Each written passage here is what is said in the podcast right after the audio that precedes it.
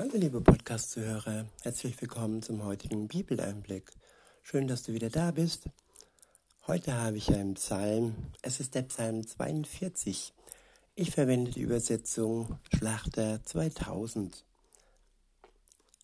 Ab Vers 1 heißt es, dem Vorsänger von den Söhnen Koras, ein Maskil, wie ein Hirsch lechzt nach Wasserbächen, so lechzt meine Seele, Gott, nach dir. Meine Seele dürstet nach Gott, nach dem lebendigen Gott. Wann werde ich kommen und vor Gottes Angesicht erscheinen? Meine Tränen sind meine Speise. Bei Tag und Nacht, weil man täglich zu mir sagt, wo ist nun dein Gott? Daran will ich denken und meine Seele in mir ausschütten, wie ich dahin zog im Gedränge mit ihnen feierlich dahin schritt zum Haus Gottes unter lautem Jubel und Lobgesang in der feiernden Menge. Ja, es gibt Momente, da dürfen wir zurückschauen zu Zeiten, in denen wir gefeiert haben, in denen wir laut gejubelt und Lobgesänge äh, gesungen haben und mit anderen zusammen gefeiert haben. Und ja, das sind Momente, die uns erinnern, dass es wieder so weit kommen wird, spätestens dann, wenn Jesus wiederkommt und er all dem Leid ein Ende macht. Und bis dahin dürfen wir unsere Seele tränken, dürfen wir unsere Seele ausschütten. Und wir dürfen uns ganz nah bei Gott gewiss sein, dass er da ist, auch wenn wir uns nicht immer gewiss sind, aber er ist da. Und all die Spötter, die zu uns sagen, ja, wo ist denn jetzt dein Gott? Sie sehen nicht die Wirklichkeit. Sie sehen nicht, dass Gott uns nie im Stich lässt.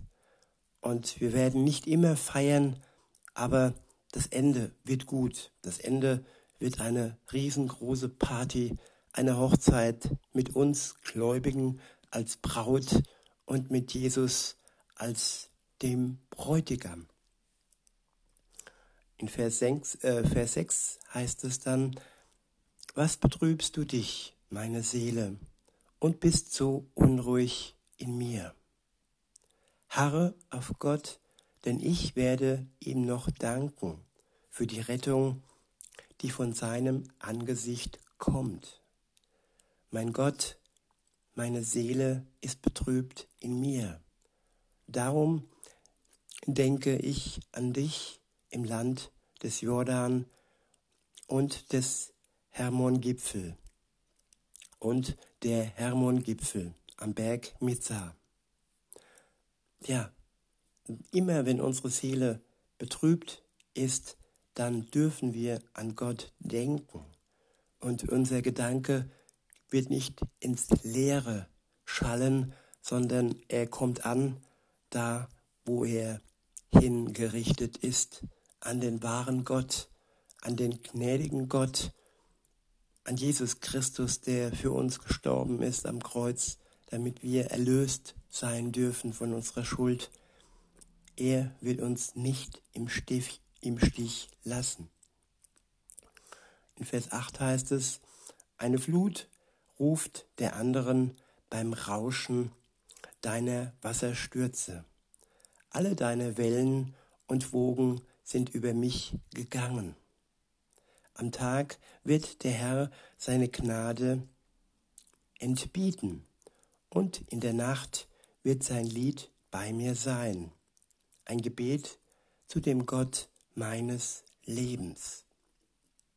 Ja, mach Gott zu dem Gott deines Lebens, liebe Zuhörerin, lieber Zuhörer, dann wird er dir deine Seele tränken. Er wird dich stärken und er wird dich hindurchziehen durch diese schreckliche Zeit. Weiter heißt es in Vers 10, Ich will sprechen zu Gott, meinem Fels. Warum hast du mich vergessen? Warum muss ich trauernd einhergehen, weil mein Feind mich bedrängt?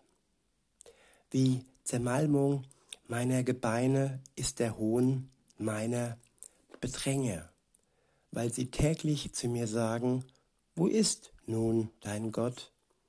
Was betrübst du dich, meine Seele, und bist so unruhig in mir?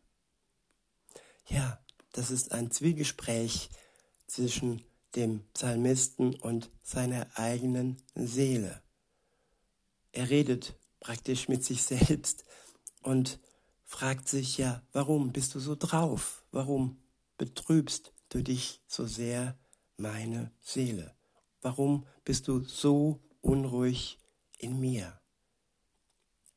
Und ja, er antwortet ihr auch, er antwortet seiner Seele und sagt, harre auf Gott, denn ich werde ihm noch danken, dass er meine Rettung und mein Gott ist. Ja, wir werden Gott noch danken, dass er unsere Rettung aus dieser Zeit heraus ist, in eine Zeit hinein, die ewiglich ohne Leid, ohne Schmerz, ohne Krieg, nur in Freude ja, weitergehen wird. Wenn er wiederkommt und uns zu sich holt, dann gibt es nur noch Freude für die, die jetzt schon mit ihm klar Schiff machen, die jetzt schon sich mit ihm in Verbindung setzen und ihre Seele tränken in seiner Gnade. In diesem Sinne, liebe Zuhörer, wünsche ich euch noch einen schönen Tag und sage bis denne.